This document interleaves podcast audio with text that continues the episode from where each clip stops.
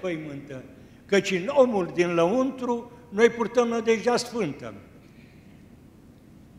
Este adevărat că și corpul, ca și frunza, veștejește. Cât ar fi de fin și fraged, orice om îmbătrânește. Omul este ca și ceasul care merge automat. Însă după multe zile, vezi că toate s-au uzat. Unde-s dinții de vedete? Unei părul de artist? Unei chipul plin de farmec și de zâmbet optimist?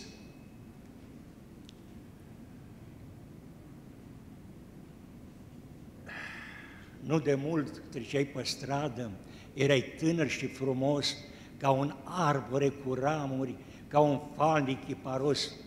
Dar atâtea vânturi, iată, și a timpului tărie, și a lăsat pe echipa amprenta și culoare argintie. Ieri erai o domnișoară suplă ca o rândunică, dar acum când bași de seamă, vezi o biată bătrânică. Și ți-e și frică și rușine ca să-i spui că e moș sau babă, dar îmbătrânirea vine, vrei, nu vrei, ea nu te întreabă. Mai încercă mulți și multe, după cum îi poartă firea, cu vopsele, cu podoabe, să-și ascundă îmbătrânirea. Însă ori și câtă fardă pui pe chipul ruginit, n-ai să poți ascunde totul ca să arăți întinerit. Trădătorii fără milă spun la oameni adevărul, ridurile de pe față, vocea răgușită, părul, ochii care văd iluzii și auzul asurțit, mersul cu încetinirea, respirația e opacă, nu mai ține pietul minte căci memoria e săracă, semnele îmbătrânirii se arată din profil, și din față, și din spate, și din mintea de copil. Ochelarii sunt pe frunte și îl caută după ei. Și mai ceartă și soția, une ochelarii mei și zâmbiră împreună. Bătrânețea ne-a cuprins, milioane de celule au murit și s-au stins. Mai avem pe jumătate sau un sfert din ozene, drumul nostru ni se gată, în sicrie se încheie. Bătrânețea e ciudată, e ciuntită, e greoaie. Omul de-abia să mișcă ca și melcul după ploaie. Bol cu diferite grade și cu denumiri înalte, sinuzite, cardiace, leucemii și atâtea alte, de la cap și până la glezna, un adevărat complex, bol de nervi și bol de sânge, bol cu diferit reflex. Un vulcan de lavă plină este omul muritor care în urma lui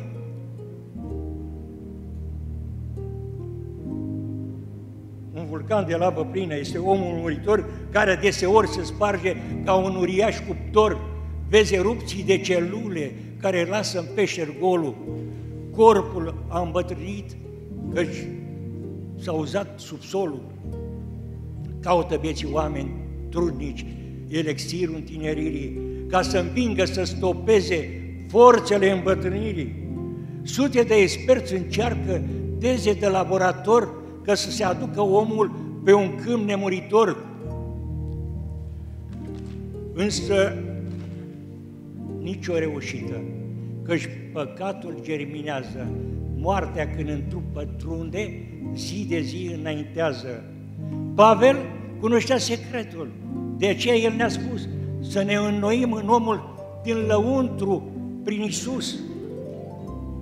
Frumusețea se destramă până la cel din urmă fir, Duhul zboară, iar țărâna se topește în cimitir. De la începutul lumii, legea a perpetuat, dar nădejdea noastră este Mesia, cel înviat. Dumnezeu învie morții, dovedit prin Duhul Sfânt. El va porunci să vină trupuri care nu mai sunt. Ne vom reprimi ființa, chipul fără zbârcituri, elixirul nemuririi e cuvântul din Scripturi. Dumnezeu îmbracă crinii cu petale, cu miros, tot așa și noi purtavam chipul lui Iisus Hristos. și vom sta în veșnicia tinereții fericiți, unde nu-i păcat, nici moarte și nici oameni chinuiți. Având trupuri transformate, îmbrăcate în lumini, ca și porțile cetății construite din rubini, atingând în alta treaptă culmile civilizației, unde oamenii trăi vor în iubire toți ca frații, în deplină armonie, plin de glorie și cânt, binecuvântând pe Tatăl, pe Iisus și Duhul Sfânt. De aceea noi creștinii suntem mulțumiți cu starea, căci răsplata noastră este slava, binecuvântarea. De aceea noi nu punem nici peruci și nici inele, căci Iisus Mântuitorul ne va da cu nundă stele. De aceea noi nu plângem trupul care, des, care e descompus, căci Părintele cel Veșnic ne învie prin Iisus. Sparge în bucăți oglinda cu o sânda ei nedreaptă și privește în Scriptură slava care te așteaptă. Unge-ți cercănita față cu cerească alifie, ca să fii frumos în Domnul, plin de har și bucurie. Puneți și podoabe rare, pietre scumpe și carate, fapte sfinte, umilință, dragoste și bunătate, ca să-ți poată Domnul spune, prea iubită, prea iubit, prin viața ta în toate Dumnezeu s-a proslăvit. Frumusețea lumii trece ca și vântul prin grădini, care în urma lui desface flori de tei și flori de clin. Unde-s marele vedete, cântăreții sau actorii, sau vestiții, sau savanții cu renume, sau vestiții luptători? Unde-i lumea strălucirii, ca și lumea umilită, care au căzut în luptă cu puternica ispită?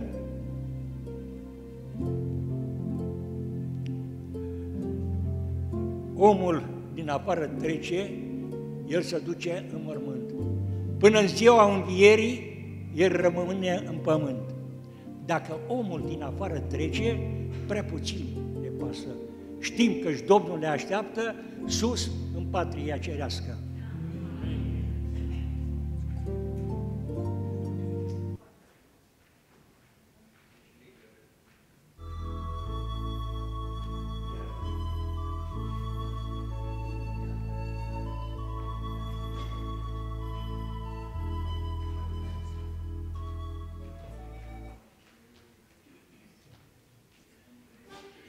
O cântare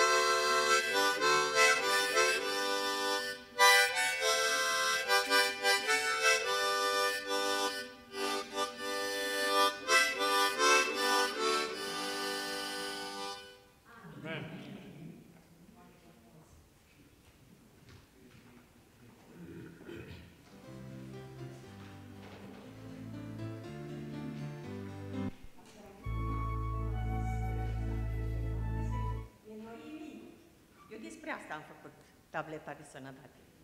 În Roman 12 cu 2, Domnul ne cere să ne prefacem prin înnoirea minții noastre. La fel, în Efeseni 4 cu 23, ni se cere să ne înnoim în Duhul minții noastre. Creierul nostru este cartierul general al trupului. Tot ce se întâmplă în creier afectează trupul și tot ce se întâmplă în trup afectează creierul. Creierul nostru a fost creat în așa fel ca niciodată să nu se deterioreze. Totuși, în zilele noastre sunt mulți oameni a căror creier se deteriorează. Acest lucru se întâmplă din multe cauze, unele externe, cum ar fi consumul de zahăr, un, cum ar fi grâul modificat genetic, cofeina, fumatul, alcoolul, medicamentele, drogurile, monosodium glutamat din vegeta și delicat, lipsa razelor de soare, lipsa uleiului omega-3, deshidratarea, mai ales că spre bătrânețe, oamenii spun că nu le este sete, lipsa exercițiului fizic, prezența metalelor grele, cum sunt aluminiu și mercur, care sunt atât de toxice pentru creier. Toate aceste lucruri afectează intelectul, voința, judecata și somnul. Însă gândirea, mintea, au o mare importanță asupra creierului și, și acest lucru nu poate fi ignorat. Am câteva cărți scrise de doctorița Caroline Leaf, care conectează știința despre creier cu ceea ce Cuvântul lui Dumnezeu spune despre acest subiect. Dacă nu ar fi posibil să ne înnoi, ca noi să ne înnoim mintea, Domnul nu ne-ar cere așa ceva. Noi suntem ființe care gândim. Gândim cât este ziua de mare, iar în somn sortăm gândurile noastre. Ceea ce gândim cauzează o expresie genetică care se întâmplă în creierul nostru. Gândurile sunt reale, lucruri fizice care ocupă creierul nostru. Așa cum gândim și ne imaginăm, noi schimbăm structura neuronilor din creier. Mai mulți oameni de știință ne demonstrează că gândurile noastre au o putere remarcabilă să schimbe creierul. Mintea noastră este destinată să controleze trupul și creierul este o parte din el. Nu materia ne controlează prin noi, ci noi controlăm materia prin gândurile și alegerile pe care le facem.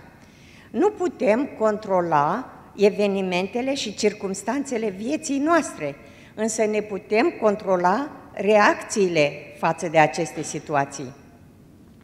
Caroline Leaf spune așa frumos în cartea ei, să ne odihnim în asigurarea că Dumnezeu ne dă puterea să facem cu mintea noastră ceea ce nu poate face niciun medicament, boală, amenințare, ori situație neplăcută care ne cere mult efort. Scriptura este clară. În 2 Timotei 1 cu 7 scrie căci Dumnezeu nu ne-a dat un duh de frică, ci de putere, de dragoste și de chipzuință. Dacă privim la multe situații de supraviețuire a unor oameni care au depășit situații imposibile în viața lor, știm că acesta este adevărul. Am încheiat citatul. Dacă ne gândim la martirii închisorilor, cum ar fi Richard Wurmbrand, Nicu Steinhardt, Traian Dors și mulți alții, care în ciuda suferinței fizice și a torturilor au trăit până la adânci bătrâneți. Știința arată că noi suntem programați pentru iubire și optimism și când gândim negativ, este ceva împotriva firii. ADN-ul nostru își schimbă forma în conformitate cu gândurile noastre. Cercetările arată că sănătatea genelor deja afectate s-a îmbunătățit mult dacă omul începe să practice sentimente de gratitudine, de iubire, de bucurie și apreciere. Gândirea toxică deteriorează creierul. Frica, nemulțumirea, mânia, neiertarea, iritarea, amărăciunea, tristețea, toate aceste emoții negative aduc stres și afectează sănătatea fizică și spirituală. Asociația Medicală Americană spune că 75% din bolile de care suferă oamenii au această cauză. Dr. Bruce Lipton spune că chiar 98% din boli sunt datorate modului nostru de gândire. În concluzie, nu creierul ne controlează pe noi, ci noi îl controlăm pe el prin gândirea și alegerile noastre. Domnul ne invită să ne înnoim mintea, să punem toate poverile asupra Lui, să nu ne îngrijorăm de nimic. Suntem ființe inteligente, create, create după chipul și asemănarea Lui și știm că El este în control în viața noastră, așa că nu avem de ce să ne facem griji. Când am fost în România, am întâlnit două ferișoare pe care nu mi le amintesc din copilărie.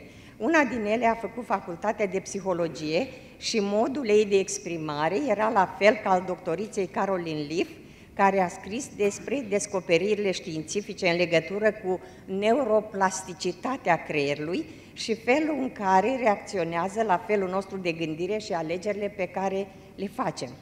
Cealaltă verișoară nu are multă școală, dar spunea că ea se bucură de orice îi se întâmplă și deși nu merge la biserică, Dumnezeu vorbește inimii ei și ea știe că gândurile noastre afectează creierul. A zis că ea înlătură orice gând negativ și cultivă recunoștința, iertarea, iubirea față de orice om, speranța, bucuria și optimismul. Mi-am dat seama că deși ea nu citește, Dumnezeu i-a revelat aceste lucruri. Domnul să ne ajute să practicăm credința, iertarea, iubirea, bunătatea, facerea de bine, generozitatea și atunci ne vom bucura de sănătate fizică și spirituală.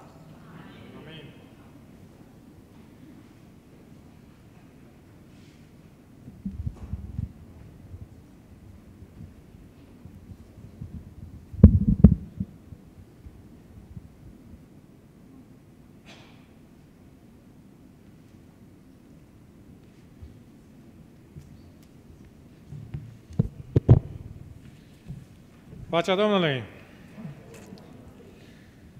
Mulțumim Bunului Dumnezeu că suntem în locul acesta. Îl lăudăm pe Dumnezeu și pentru cele două puncte instrumentale, eh, prin fratele Ștefan și sora Viorica și acea poezie frumoasă pentru ziua seniorilor. Mulțumim și sorei Elena, care a fost în același ton cu subiectul de astăzi. Să avem mintea clară și un trup sănătos, chiar dacă suntem în vârstă. Lăudat fie Dumnezeu! Mesajul din dimineața aceasta are ca titlu Muntele cu numele Tău.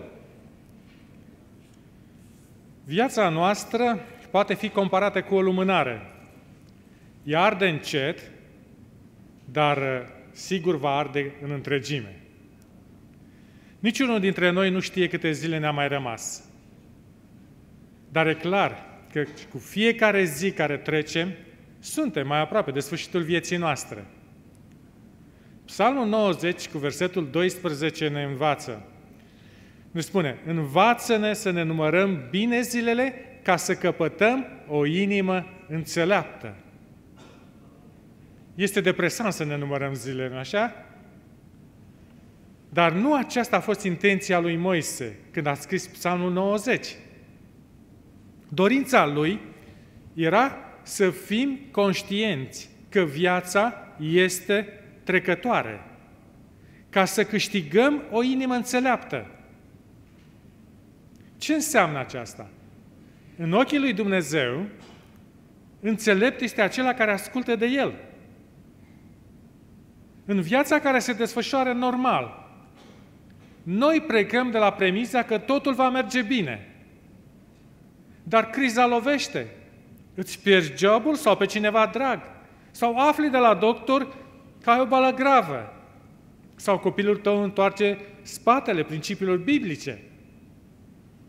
Și în această criză te întrebi, cum să mai trăiesc viața în circunstanțele acestea? Ceva se întâmplă cu noi în mijlocul adversității.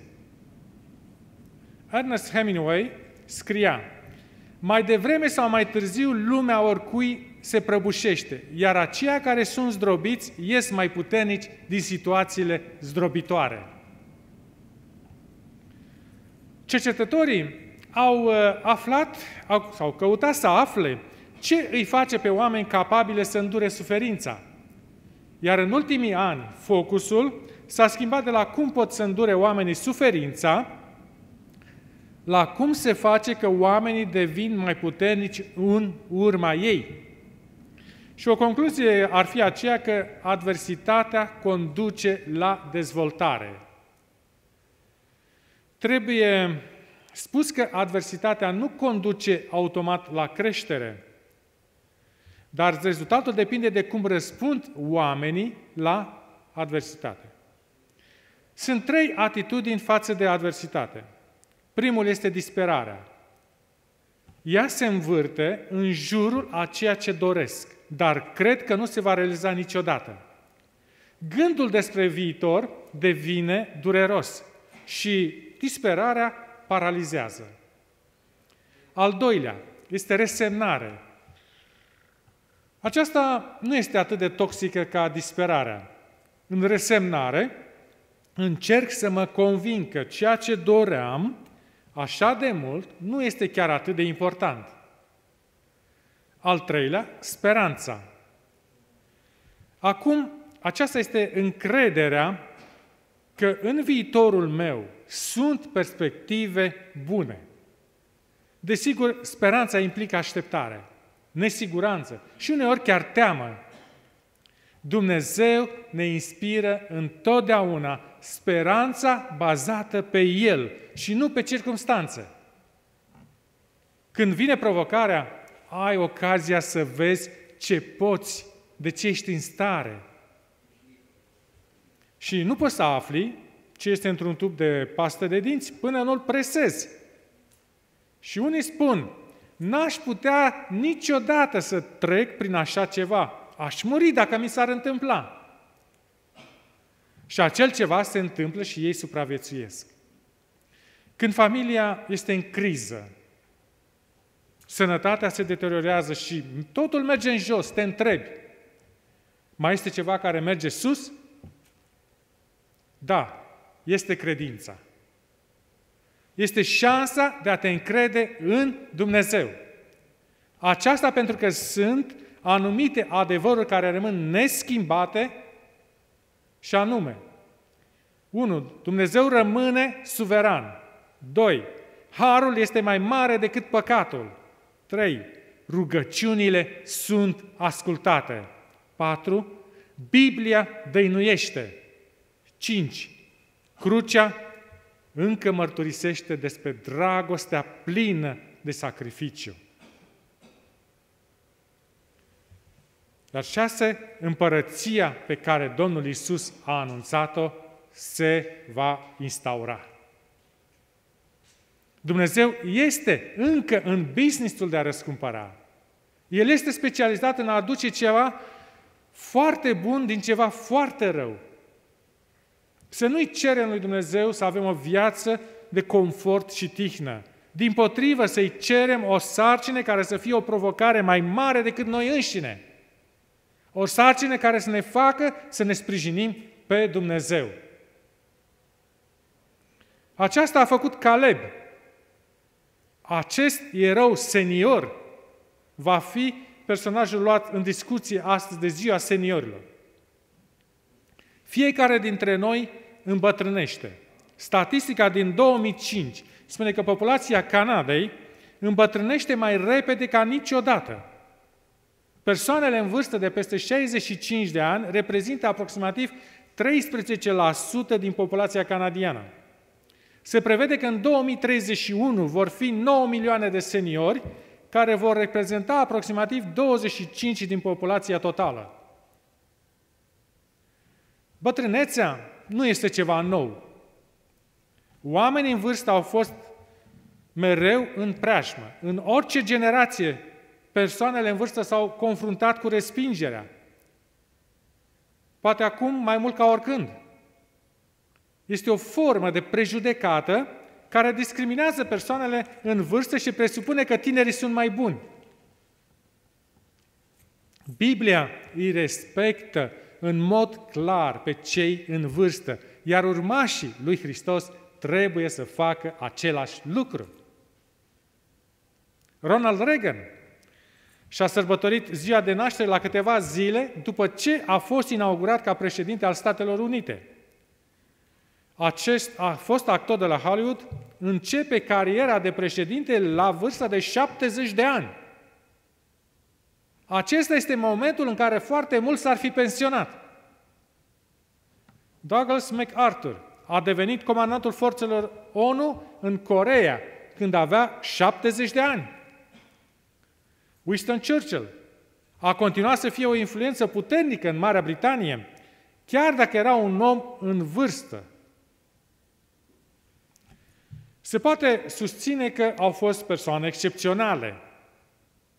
Totuși, ele au demonstrat că ultima perioadă a vieții nu trebuie să fie o perioadă de îngrijorare și inactivitate. Să ne întoarcem la Caleb. El a fost unul dintre cele 12 scoade trimise de Moise să exploreze țara promisă. Episodul este relatat în Cartea Numeri, capitolul 13. Zece dintre cei trimiși au spus că sarcina este imposibilă. Prin aceasta au distrus curajul întregului popor. Versetul 30, Caleb a zis, Haideți să ne suim să punem mâna pe țară, căci vor fi biruitori. Dar ei nu l-au ascultat. Din cauza necredinței lor, Caleb a trebuit să petreacă 40 de ani din viața lui rătăcit prin deșert. Dar nu s-a plâns. A lăudat pe Dumnezeu pentru că îi păstrase viața în mijlocul primejdului și al molimilor. La vremea la care izraeliții au trecut râul Iordan, el era de 80 de ani. Au mai trecut alți 5 ani până s-a făcut împărțirea țării Canaan. Deci la vârsta de 85 de ani, Caleb a spus, numer capitolul 14, versetul 7, Eram în vârstă de 40 de ani când m-a trimis Moise, ca să-i scodesc țara și i-am adus știri, așa cum îmi spunea inima mea curată. Dacă ai o credință mică la vârsta de 40 de ani, atunci sunt șanse să le ai și la 85 de ani. 12 iscoade au plecat, dar numai Iosua și Caleb au intrat în Canaan. 45 de ani mai târziu, Caleb era la fel de plin de credință. Ce s-a întâmplat cu cei 10? Toți au murit. Niciunul n-a ajuns la vârsta lui Caleb. Credința este o forță dătătoare de viață.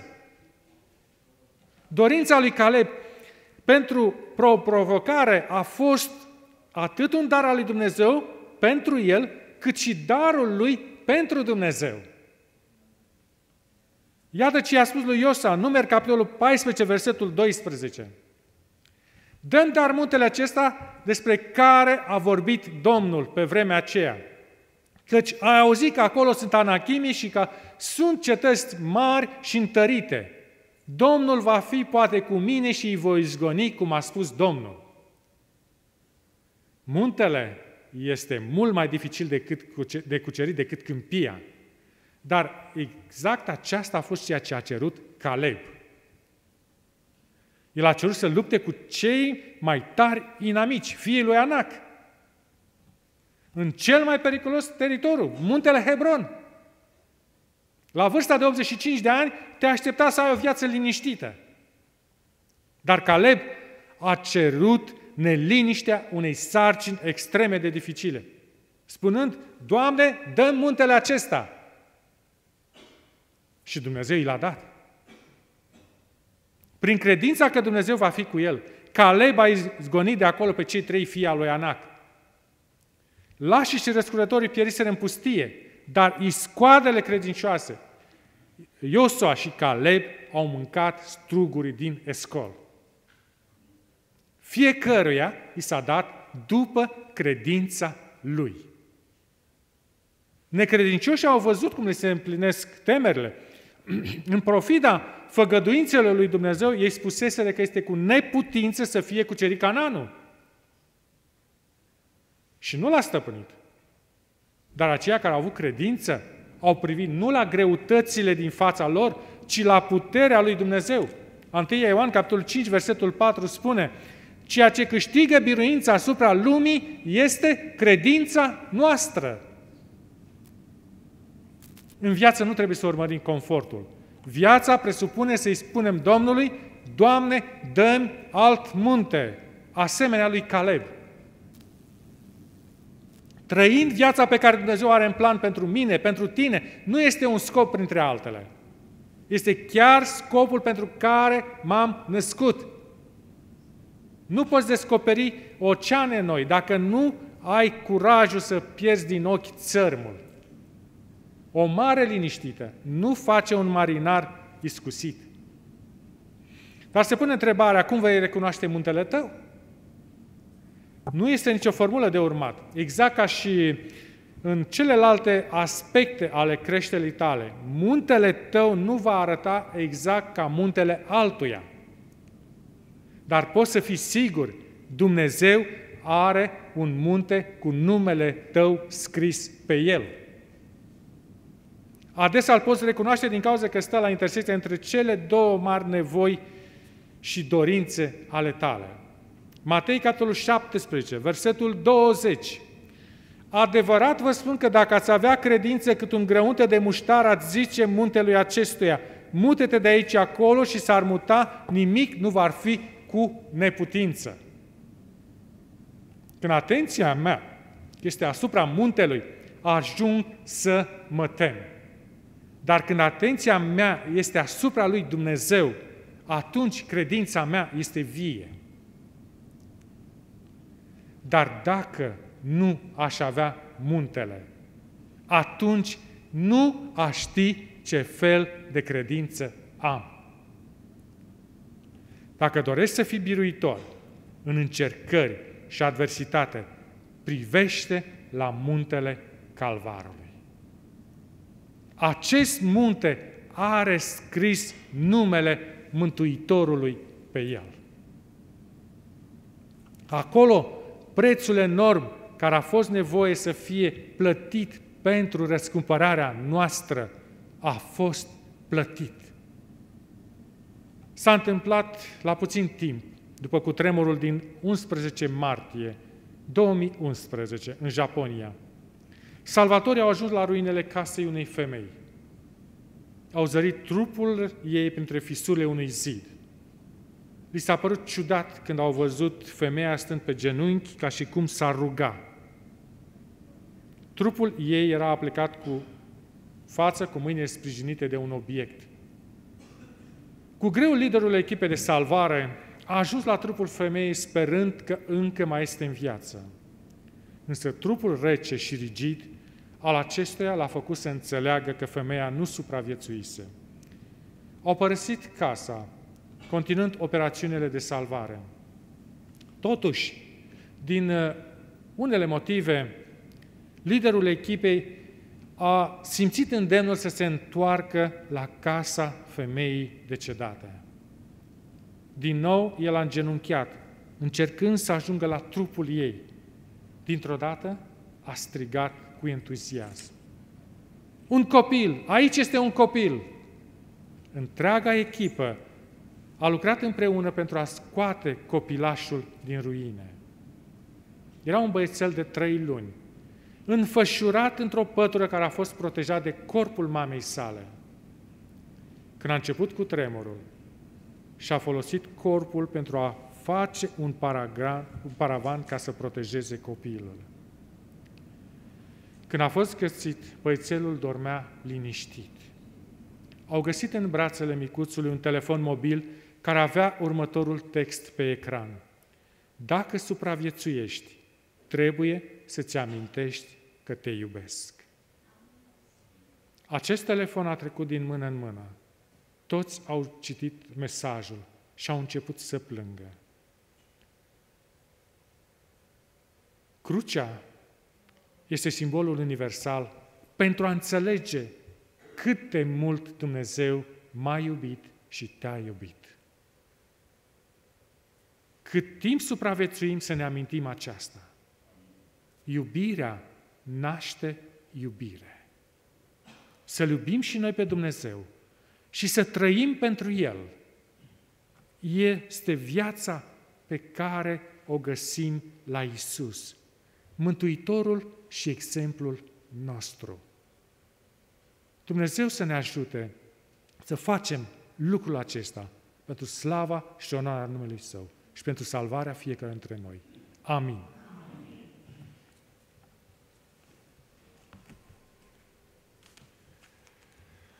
Aș dori, rămâneți pe loc puțin. Aș dori fratele Marinceu să vină cu pungile pregătite pentru frații noștri seniori. Nu este mare lucru, nu este o mare atenție. Este un nimic, poate ar spune unii, dar un nimic care poate să valoreze ceva pentru fiecare dintre noi. Dânsul a alergat săptămâna aceasta și le-a luat și aș dori să le împartă fiecare dintre dumneavoastră cei seniori, după care vom continua programul.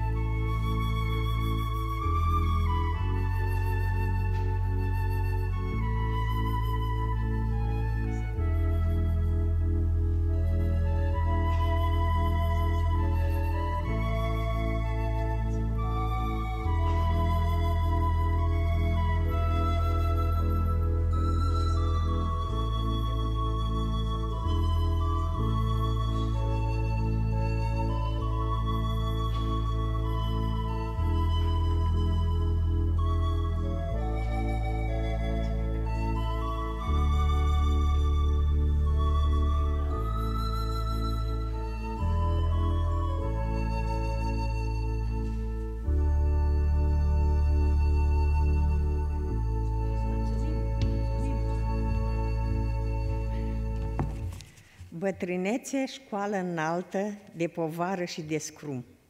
Cale aspră și ciudată, pe unde n-am fost niciodată, niciodată până acum. Bătrânețe, traistă sparte, de unde toate cad și pierd. Cade orice faptă moartă, cade slava cea deșartă și rămâne cea din cer. Bătrânețe daltă bună care taie cu folos, taie fala ce se adună, taie firea cea străbună din mireasa lui Hristos. Bătrânețe tren de seară, fără bani, fără bilet, u, ce iute zboară, și te duci din gară în gară către tainicul magnet. Dar la urmă Domnul știe, colo în slavă la hotar, vom sări de bucurie și cu Domnul în vecie vom fi tineri, tineri iar. Și acum încă tot așa despre... De, Costa, Costache Ioanid a scris aceste poezii. Ce școală înaltă e bătrânețea? E cea din urmă facultate. În ea înveți nu cum se adună, ci cum se lasă în urmă toate. Talent, putere, frumusețe, tot ce te împodobea odată, se scutură ca trandafirii mușcați de brumă și de zloată. Zărește adesea în oglindă un chip străin, și ți se pare că totul e un joc de umbre și de oglinzi deformatoare.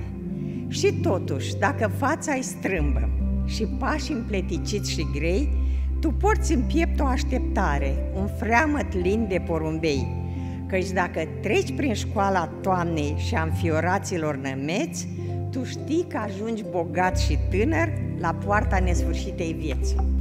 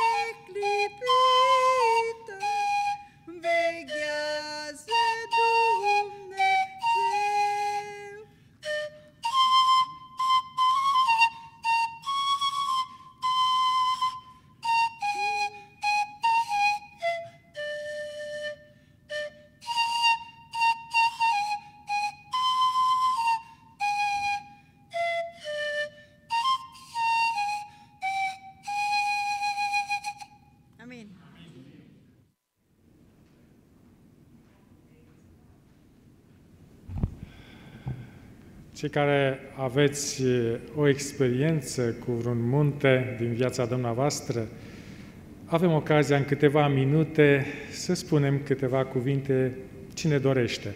Primul invit pe fratele Dumitru Lavric să ne spună ceva și dacă are și o experiență. Chiar dacă pe din afară arăt ca senior, în inimă să știți că nu sunt.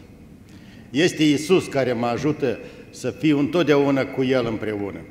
Uh, cine se folosește de transportul public aici, putea observa că astăzi este a 313 zi din an. Deci anul 2019 merge pe finish. Timpul trece chiar ca gândul, s-a învechit de tot pământul. Știți mai departe ce spune. Timpul trece ca o umbră, dar noi ce am lăsat în urmă? Să ne întrebăm tu și eu. Mulțumesc!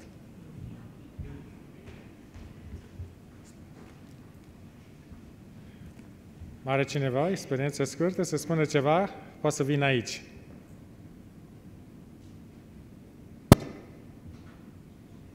Aveți curaj?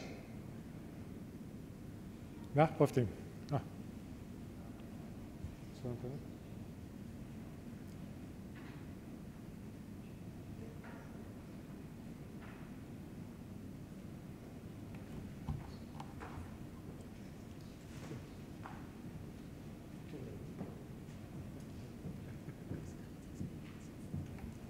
Pentru că nu s-a spus doar seniorii, îmi permit să, am o să vă spun o experiență de astăzi.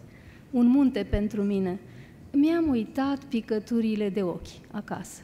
Și nu să știți unde, unde locuiesc, sub niciun chip nu mă pot întoarce. Și m-am gândit cum am să rezist eu, că o să ajung probabil pe la trei acasă. Și o văd pe mama Adrianei că îi pune tatălui picături și merg la dânsa, sunt picături pentru dry ice? Da vă rog frumos. Deci Dumnezeu se îngrijește până și de picăturile de ochi. Cu mult mai, dacă El a numărat firele de păr, cu mult mai mult nu se va îngriji de problemele din familie, problemele de la serviciu, problemele cu vecinii, problemele sentimentale, spirituale și problema mântuirii. El a făcut totul și ne urmărește, îmi place foarte mult expresia, Dumnezeu este tot atât de aproape de tine, cum este pielea de tine. Și nevoia ta e deja împlinită. Deci probabil că dacă dânsa nu era astăzi în adunare, nevoia mea nu ar fi fost împlinită. Însă el a lucrat, a pregătit. Deci răspunsul la problema ta e tot atât de departe cât o rugăciune. Îi mulțumim lui Dumnezeu pentru această grijă atentă. Amin.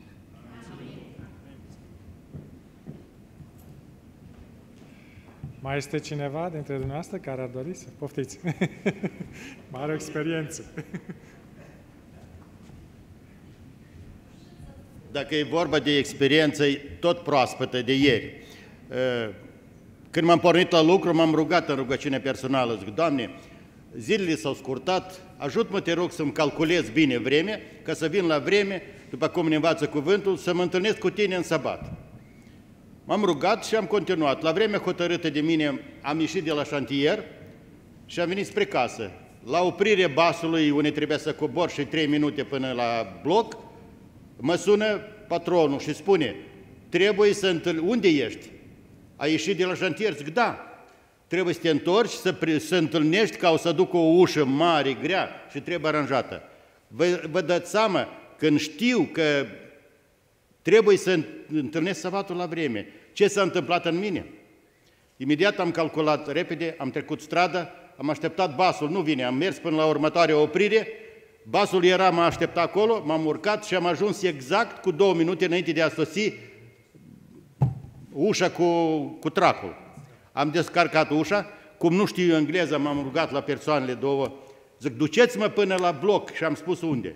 Pe drum am dirijat left, right? Și m-a adus și Dumnezeu atât de minunat a lucrat că am ajuns exact, am avut rezervă pentru rugăciune când soarele punea. Amin. Dumnezeu este totdeauna Amin. Aveți ocazia, o persoană care dorește? Da?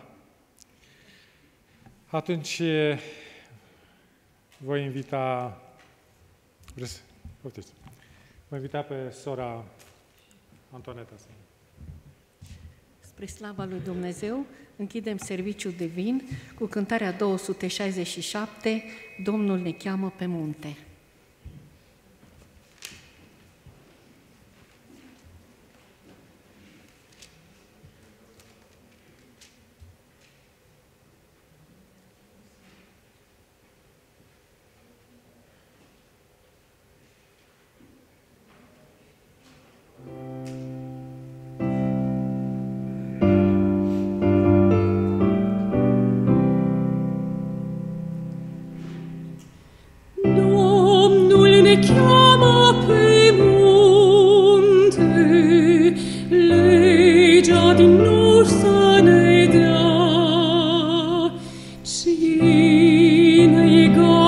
sasco